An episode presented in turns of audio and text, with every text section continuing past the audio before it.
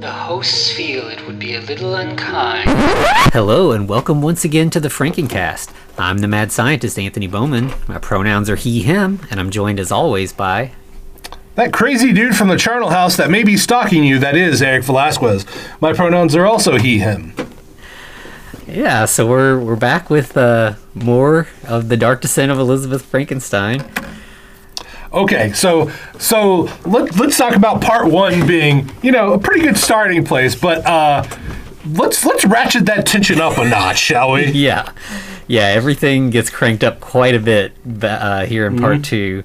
All right, so let's start off with chapter twelve. Yeah, so um, Elizabeth gets, you know, uh, we she left uh, Victor at the end of part one, um, left him back in Ingolstadt, and so she arrives back at the Frankenstein house, and she like right away is like, it feels different here, but I can't quite put my finger on what it is. Uh, everything Right, kind of seems the same. Yeah, it's it's the same but different, right? It's kind of like you can't go home again. Yeah. But for her, I think it's kind of like this place used to be really intimidating, but now it's kind of chill. yeah. it's kind of calming. Yeah, and then she also starts to realize that like this family might not be thriving the way I thought they were. Like, oh, we have rooms that are just boarded up so that we don't have to like deal with taking care of them. You know, there's some of the furniture has been sold off. Um, Right. You know that that's kind of scary to her because she's really kind of hitched her wagon to this family. Uh, you know, being successful and wealthy, and that that's how she's gonna thrive. Um, Hitched her wagon to a dying horse, as it were. yeah. Um, so she starts. Very poetic. I wonder what that's in reference to. yeah. yeah. So she finds herself kind of spending more time with Justine in the nursery with the uh, the Well, no- two younger Frankenstein boys. yeah, not just Justine, but with William and Ernest. And, like, she has a very interesting relationship would be the best way to describe it because it's like at one point she's like oh these kids this is these kids are easy mm-hmm. like why why aren't they they're nothing like victor why is that that's weird Yeah. And Yeah. you can tell she's like not somebody who's like necessarily cut out for motherhood. She doesn't really know how to deal with kids, but she's she actually like as she she kind of warms up to them and she's doing pretty well interacting with them. They seem to start to like her a little bit more too. And then one day Henry's dad shows up at the house looking for uh, Judge Frankenstein. oh boy henry's dad he's a he's the line that introduces him says it all doesn't it like he what is it he looks like uh, someone whose face is scrunched up from looking at ledgers all day and not being satisfied with the results Yeah, yeah, that's a really really good description. Well, I mean, also that works with the books, right? Because mm-hmm. that's kind of, or the original book, because that's kind of what he was. Yeah. Like, even though he was only referenced like once or twice. Mm-hmm. Yeah, just from like what Henry said about him in the in Shelley's novel, you get the sense that this mm-hmm. is the kind of guy he is. Right. But he's looking for Judge Frankenstein. Where's Judge Frankenstein? And of course, you know, he's still away on the trip that allowed, you know, Elizabeth and Justine to sneak away to Ingolstadt. Um, And so, you know, Elizabeth's like, you know, he's gone. I don't know when he's going to be back.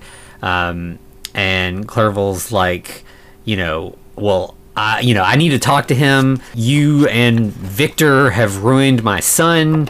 right. Specifically, you've, you've like ruined him just by getting these thoughts of poets in his head. Where's my son gone to anyway?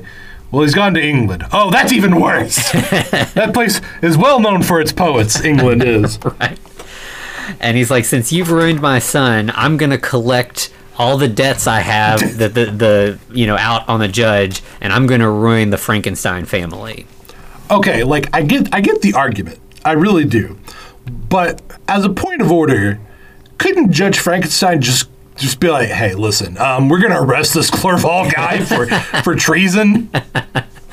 Yeah, that would be that would be the smart move. I feel like yeah, I feel like Judge Trump's like merchant, but what do I know? You know? Yeah. Uh, and in fact, um, the judge arrives. He just get, got back from his trip right now, coincidentally, and decides to, you know, sit down and talk with Clerval. Meanwhile, Elizabeth's like, "Hey, Justine, let's go for a walk. Well, let's let's not be here for this conversation. It's not going to be a fun one." Right. Of course, she's wondering, did we in fact ruin Henry? Uh, no, actually, quite. Uh, Henry's still fine, effectively, as far as I'm aware. But you know, Yeah, this is this is the uh, the flashback for this chapter. Is you know she thinks back to to when she received the letter and how she kind of hesitated reading it. the letter, Uh, Yeah, the one we've kind of been referencing. Yeah, and I, I really liked that she's she's holding this letter and not reading it, and she's mad at the letter because she's like, I hate the fact that my fate was decided by two idiot boys. And Right. I didn't get any say in it, and my fate's already decided, and I don't even know what it is. It's inside this Like- envelope.